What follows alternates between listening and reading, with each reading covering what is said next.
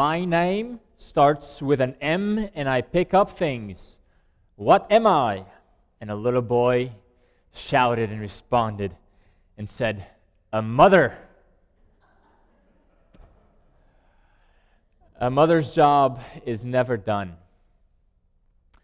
How wonderful would it be for a mother if, uh, if she could collect time and a half for overtime?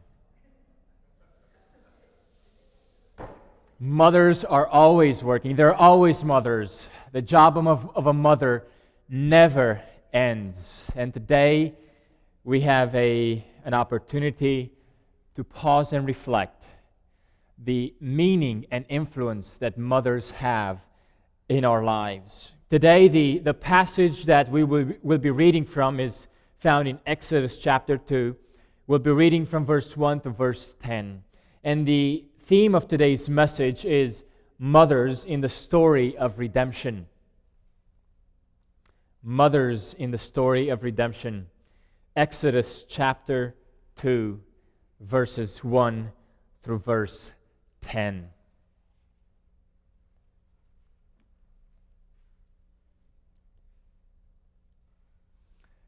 Here's the word of the Lord for all of us today as we prepare our hearts and our minds to allow the Lord to speak to, to each and every one of us. Now a man of the house of Levi married a Levite woman, and she became pregnant and gave birth to a son. When she saw that he was a fine child, she hid him for three months. But when she could hide him no longer, she got a papyrus basket for him and coated it with tar and pitch. Then she placed the child in it and put it among the reeds along the bank of the Nile. His sister stood at a distance to see what would happen to him. Then Pharaoh's daughter went down to the Nile to bathe, and her attendants were walking along the riverbank. She saw the basket among the reeds and sent her slave girl to get it. She opened it and saw the baby. He was crying, and she felt sorry for him. "This is one of the Hebrew babies," she, re she said. Then his sister asked Pharaoh's daughter, "Shall I go and get one of the Hebrew women to nurse the baby for you?" "Yes, go," she answered. And the girl went and got the baby's mother. Pharaoh's daughter said to her, "Take this baby and nurse him for me, and I will pay you." So the woman took the baby and nursed him. When the child grew older, she took him to Pharaoh's daughter, and he became her son. She named him Moses, saying, "I drew him out of water." Amen. Well, let's pray for this word and for our hearts, that the Lord would speak to us on this Mother's Day. Father, we do thank you. We thank you that uh, you have given us your word. We thank you for Jesus Christ. We thank you for the Holy Spirit. And Father, today we thank you for our mothers as well. Lord, I pray that you allow this passage, this story of in Scripture, the story of redemption, uh, portray to us the role that mothers have in the story that you have put together to redeem your people. Father, we pray these things in the name of Jesus and for his glory. Amen. Well, this story that we just read, the story of the birth of Moses, is found in the second book of, of the Pentateuch. The Pentateuch is Is the, is the name for the five books of Moses. And the main theme of this second book in the Pentateuch, the book of Exodus, really we get the glimpse of, of the theme from the very title of the book. Exodus means deliverance. It means exit. It means getting out. And what's amazing about this book is that it starts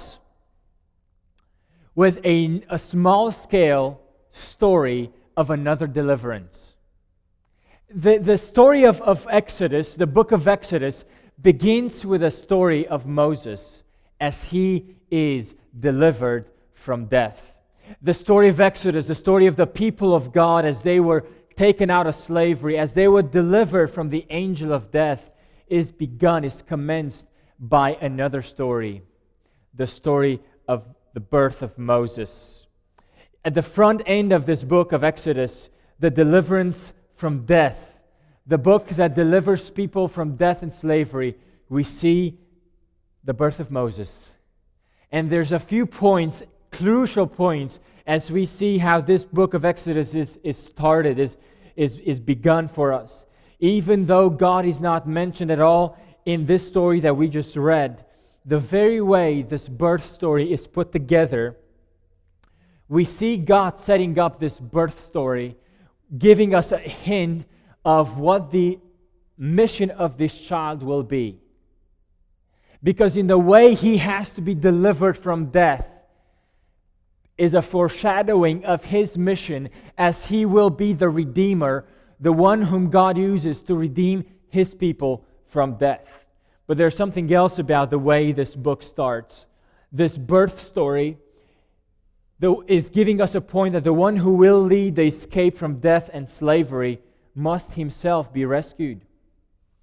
The Redeemer, the one who will redeem his people from death and from slavery, must be himself redeemed.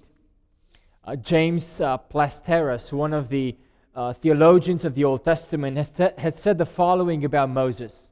Moses, the future Savior of Israel, must himself first be saved. Before he can be God's instrument in drawing out, he must himself be drawn out. His very life is a prophetic sign of the Exodus. But there's a third reason why this book commences, begins with the story of Moses and the way he, his birth came about. There's a third emphasis, and it's the following. In this story of the rescue of Moses, which is a foreshadowing of the mission that Moses will have in his life, women play the major role. And not only women, but it's two mothers that play the key role in rescuing the life of this baby boy. It's two mothers that play the role of, of redeeming, of rescuing this child, this baby who was doomed to destruction. Hence the title of this morning is Mothers in the Story of Redemption. Mothers in the Story of Redemption. And we'll look at today at, at three brief points. Mothers in a culture of death, mothers in the plan of redemption, and finally, we'll look at some implications for Christian mothers on Mother's Day. Mothers in a culture of death. This story is happening against the backdrop of a very evil plan. If you remember, Pharaoh became concerned that the Hebrew people grew larger and larger in influence in Egypt, and he had to make a plan of how he will keep the growth of these Hebrew people from expanding. So his plan has the following first stage. He devises a, a plan of giving the Hebrew people more work, but the more work he gave them, the, grew, the, the larger they grew, the more numerically they grew. So he has to come up with a second Second idea, and this idea is more evil, more secretive. He decides that the Hebrew boys have to die. So what's his plan? He began, he, he contacts the midwives, and he orders a secret plan to the midwives to kill all the Hebrew boys as these midwives help the delivery of these Hebrew boys. But as we know the story, this plan fails. The midwives fear God more than they fear Pharaoh, and they, they do not comply with the command of Pharaoh. So what is the next stage in Pharaoh's command? He decides to make this, this campaign of killing the Hebrew boys, to make this campaign very public. And it tells us in, in chapter one, verse twenty-two, look at chapter one, verse twenty-two, Pharaoh then gave this order to all his people, every boy that is born, you must throw into the Nile, but let every girl live. Now think for a moment at what's happening.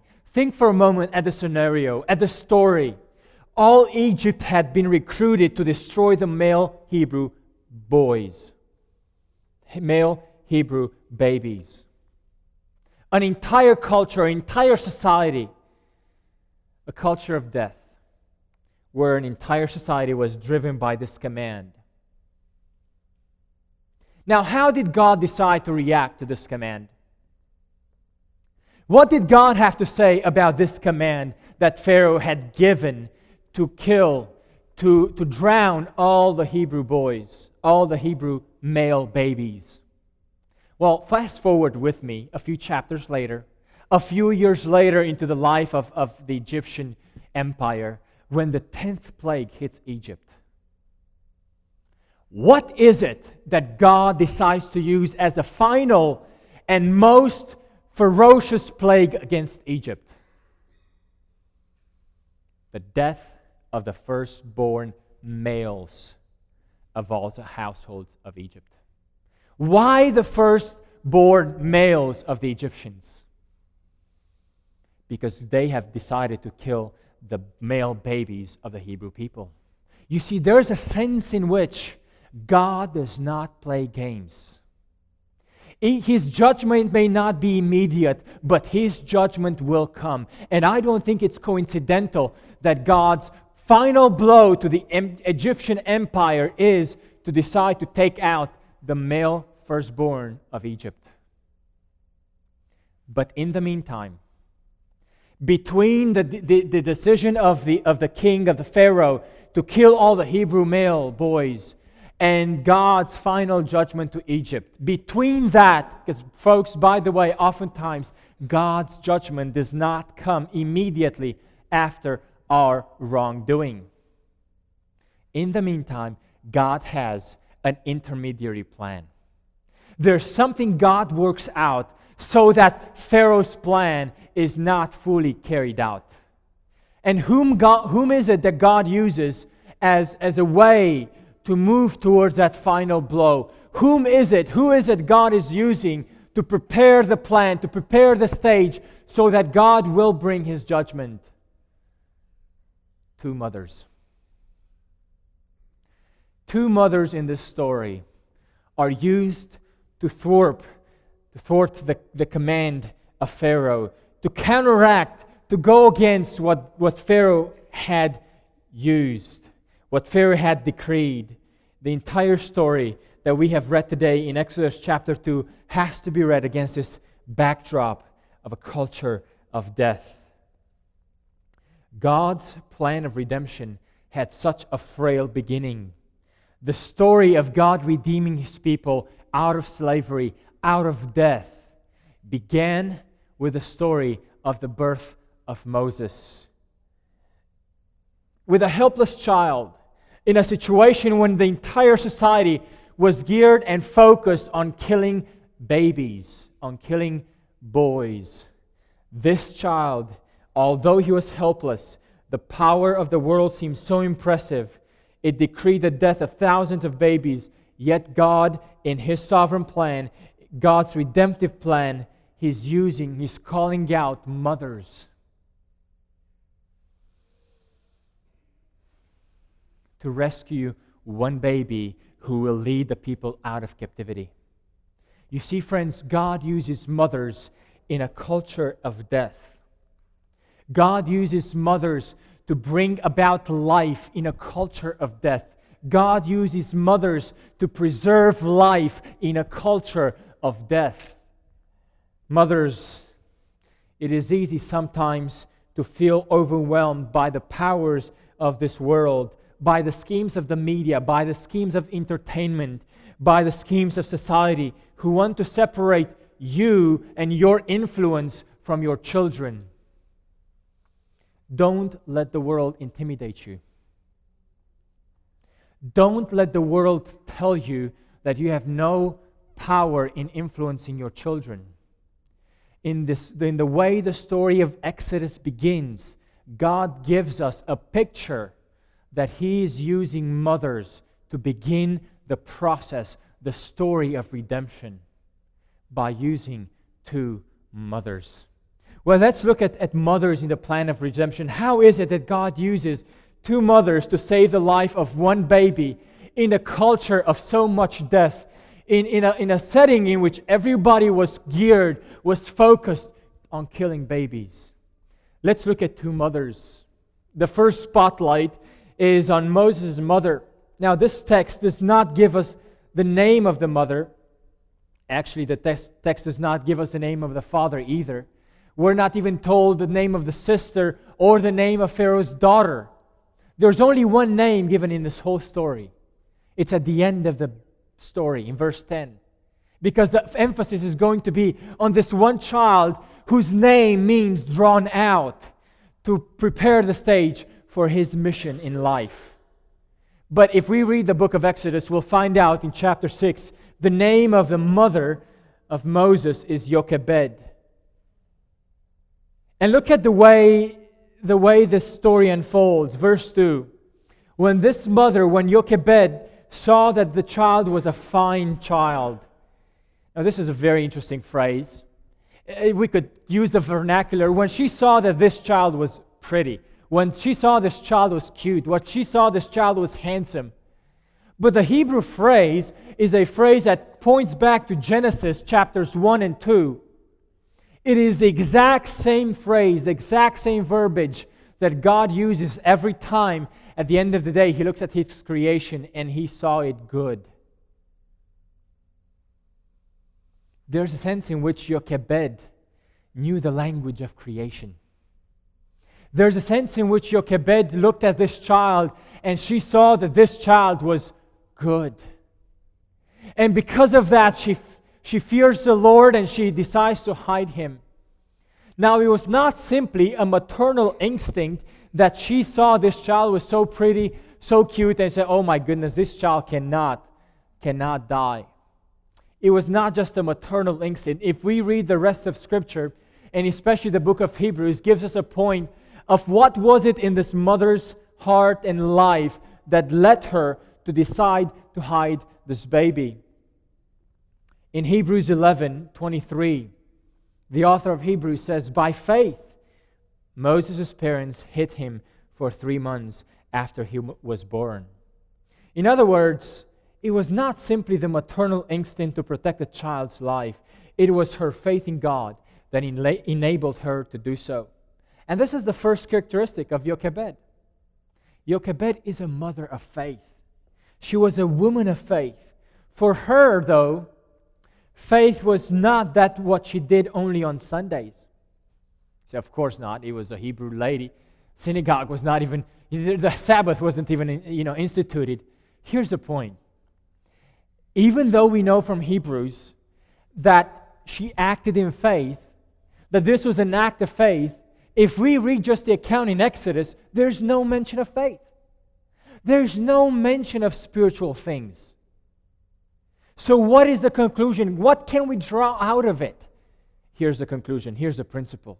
For Jochebed, faith worked so much and affected so much her daily lifestyle that you can look at her and all you could see was just a daily lifestyle. But it was a daily lifestyle that was so embedded, that was so affected by her faith. It's not that faith was absent. It's the emphasis is on the daily implications that faith had in this woman's life. Jochebed was a woman of faith. She was a mother of faith. But not only was she a woman of faith, she was a wise woman. She was a wise mother. Look at verse three. But when she could hide him no longer. Now here's a question. Hebrews eleven tells us that for three months, Jochebed hid this baby by faith. It was by faith that she hid him. What happened at the end of three months? Did she just run out of faith? That she had to do something? By no means. She realized at three months that something else had to be done. And it's not because she didn't have enough faith. Quite the opposite. Her faith was so strong that she was, it led her to wisdom. It led her to realize that there is a decision of wisdom that needs to take place right here and right now. That she needs to act, and her action was, look at verse three, the second part. She got a papyrus basket for him, coated it with tar and pitch. Then she placed the child in it and put, among the re- put it among the reeds along the bank of the Nile. Friends, this was just as much an act of faith as her act of hiding the baby for three months. But it was not just an act of faith. It was an act of wisdom. You say, how? Why? What's the point here? On one side, on one side, Jochebed, and here's the wisdom, on one side, Jochebed is following the king's command. She is taking this baby to the Nile. Remember verse twenty-two in, in chapter one? The, the command of Pharaoh was to drown all the male babies into the Nile. And think for a moment, what is, what is Jochebed doing? She is taking this child to the very medium that was supposed to be the death, the penalty for killing her boy.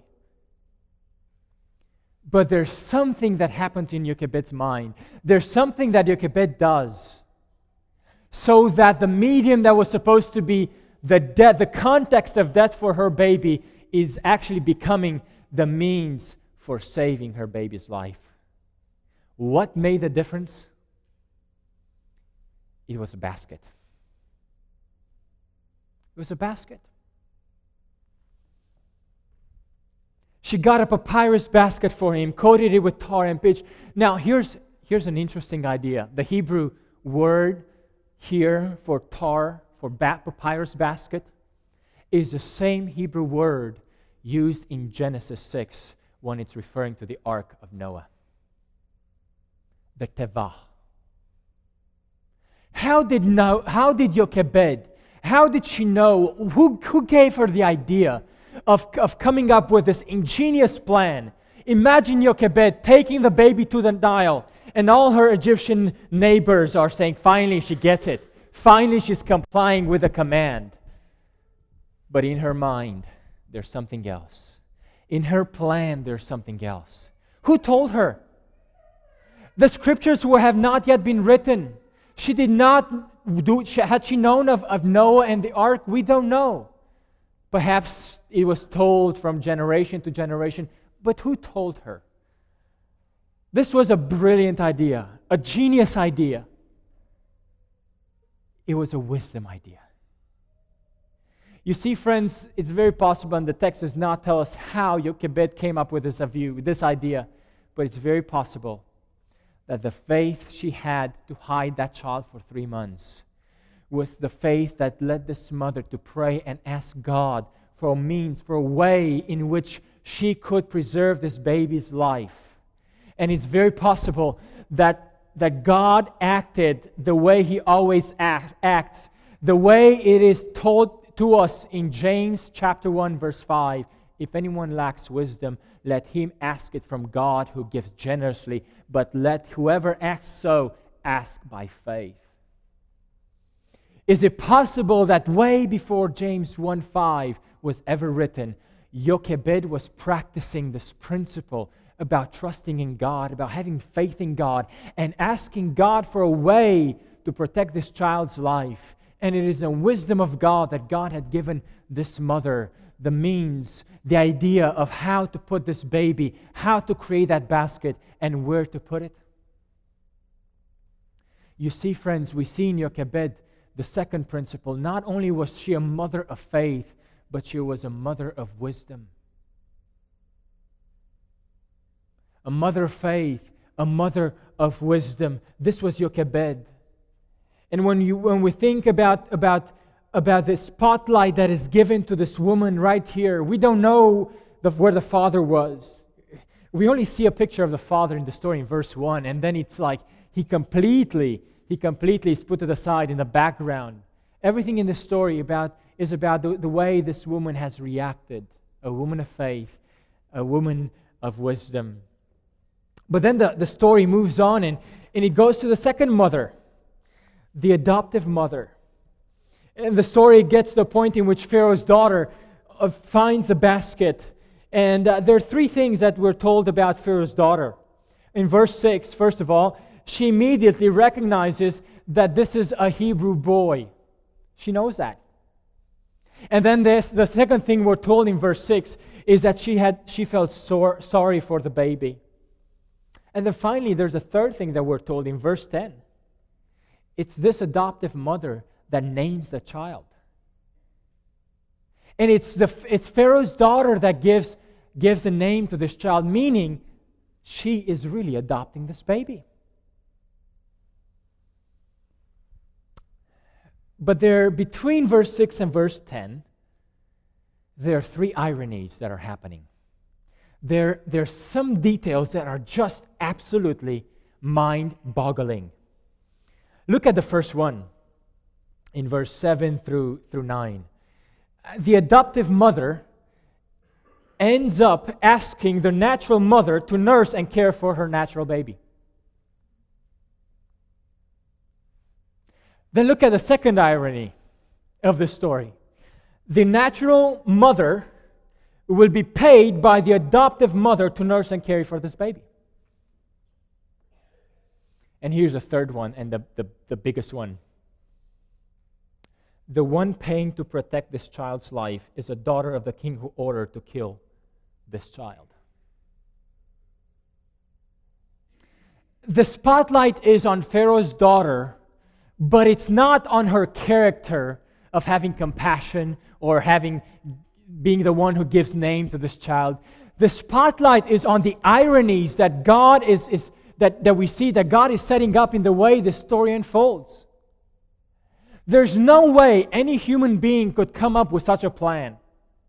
There's no way that a mother in her own strength, in her own wisdom, would know how to prepare things, how to prepare the details, not only so the child's life will be protected, but that she will end up nursing and caring for the baby, that she will get paid for it, and the one paying for the job will be the very daughter of the king who ordered the death of this baby.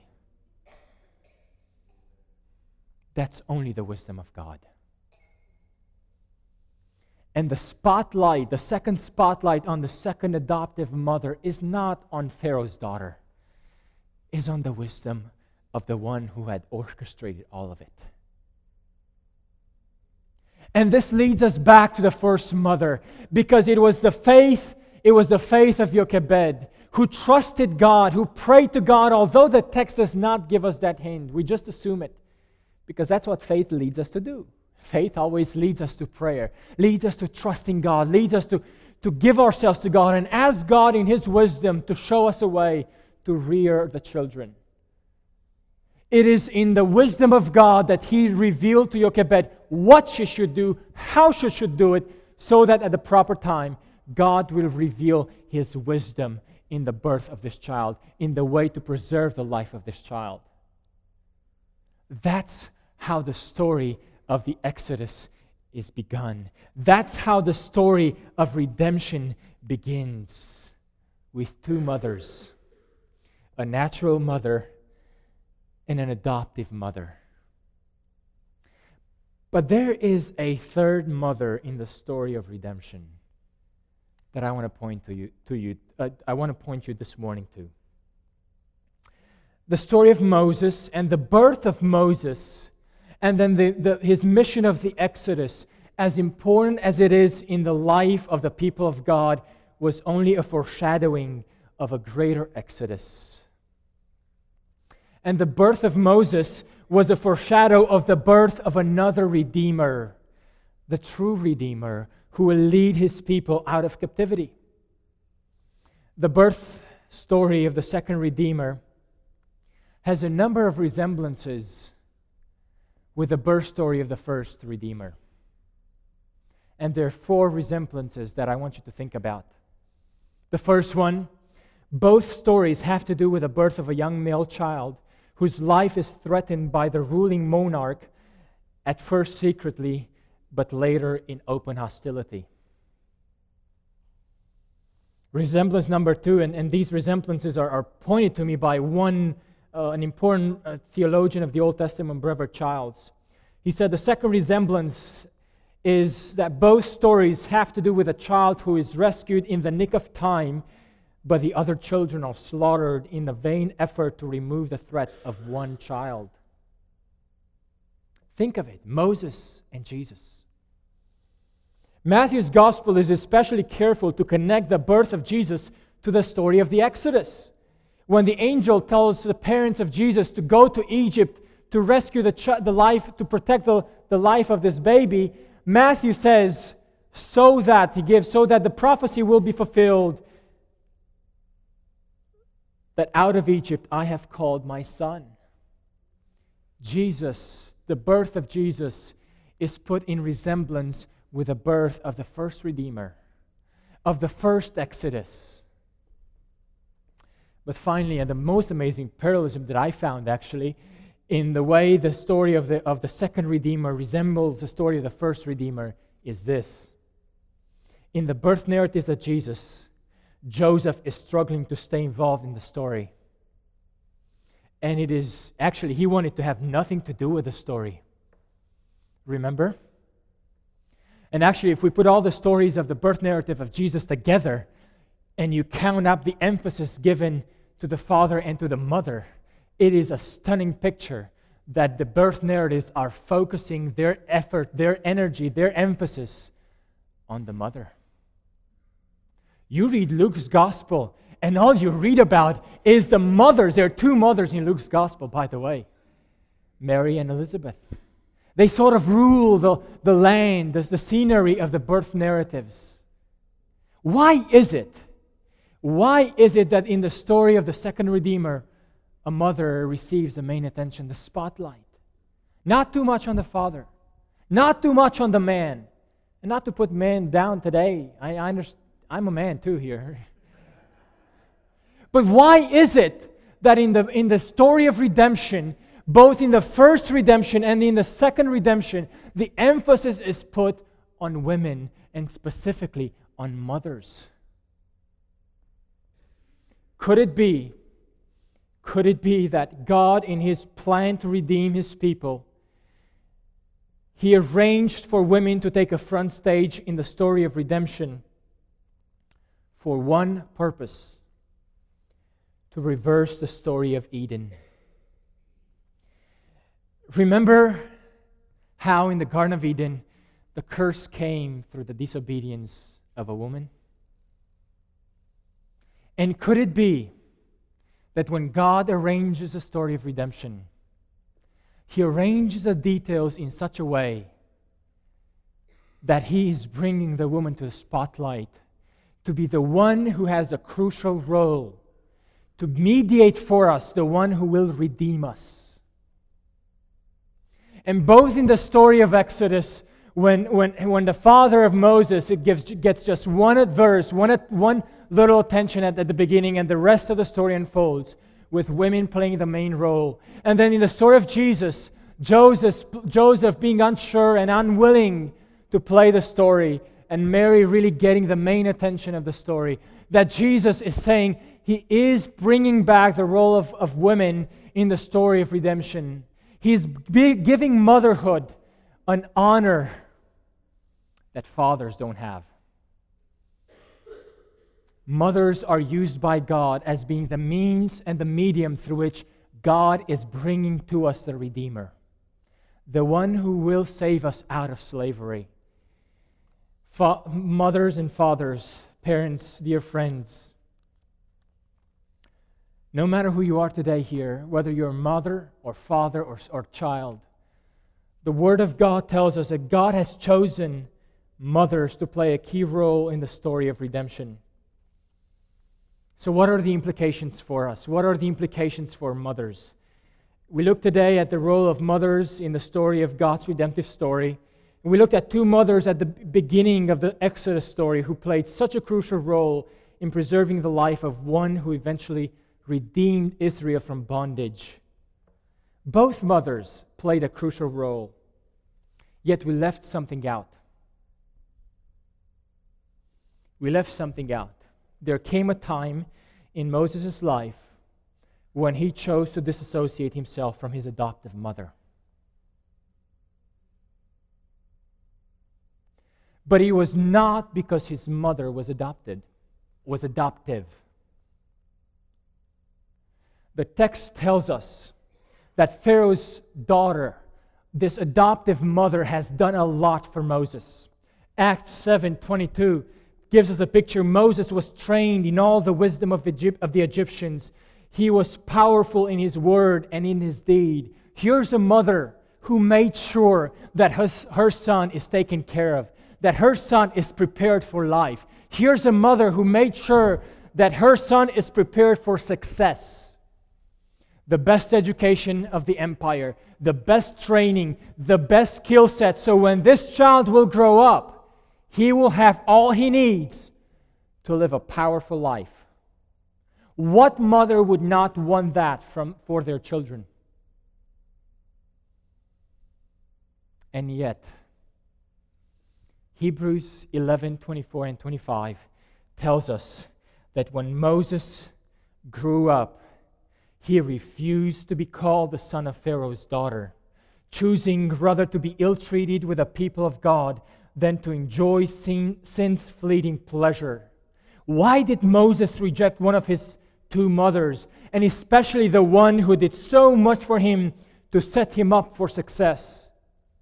You know why? Hebrews eleven, twenty-four, the beginning of that verse says, because of faith. You see, there's something that, that the adoptive mother, Pharaoh's daughter, could not give Pharaoh, even though she gave him so much to prepare him for success. There's one thing she could not give Pharaoh, and that was not give Moses, and that was the knowledge of God. One thing Pharaoh's daughter could not lead Moses to, it was she could not lead him to faith in God. And when Moses grew up, it was that faith, by faith, that Mo- the Pharaoh's daughter was not able to give him, that persuaded him to disassociate himself from this mother, to reject everything that this mother has given him. Here's a question. Who gave him that faith? Jochebed. And here's the one major implications for Christian mothers today. Mothers, the greatest influence you have in the story of redemption is to introduce your children to the Redeemer. You might say, well, I'm not Jochebed and I'm not Mary. God used those two women in a special way. But who am I? You are a mother, and God has given you a role and an influ- a great influence to introduce your children to the Redeemer. That job is not the job of the church. It's not the job of the pastor. It's not the job of a Sunday school teacher. That job is, is a responsibility of mothers. One proverb, I tried to find out who the source is, one proverb said that the, an ounce of mother is more important than a pound of clergy. Mothers, the greatest role God has given you is not only that God had honored motherhood by using motherhood to be the means through which the Redeemer comes to our world, but God has given mothers a great responsibility, a great opportunity to be the ones who introduce children to the Redeemer. And if you're here today, you might say, well, hold on, my, my children are already grown up. I already have grandchildren. I, it's too late for me to do that. I may have done it already, or I may have missed the boat. Is there any hope? Or if I've done it already, what's next for me? Does this sermon not apply to me? Is this sermon only for young mothers? No, it is not. No matter at what stage of life you're in as a mother, whether you have children and or and also grandchildren, you're always in a position to lead your children and grandchildren to the Redeemer. You're always in a position when they can look up to you, when they can see you, and they want to see a mother of faith, a mother of wisdom. It's no accident that the entire Scripture has one chapter, one major chapter given to the woman of wisdom. The woman who fears the Lord shall be praised. That's how the book of Proverbs ends. Charm is deceptive and beauty is, is fleeting, but a woman who fears the Lord is to be praised. I pray that the mothers of Park Hills Baptist Church would be such mothers. Mothers of faith, mothers of wisdom, mothers who lead their children to the Redeemer. Let us pray.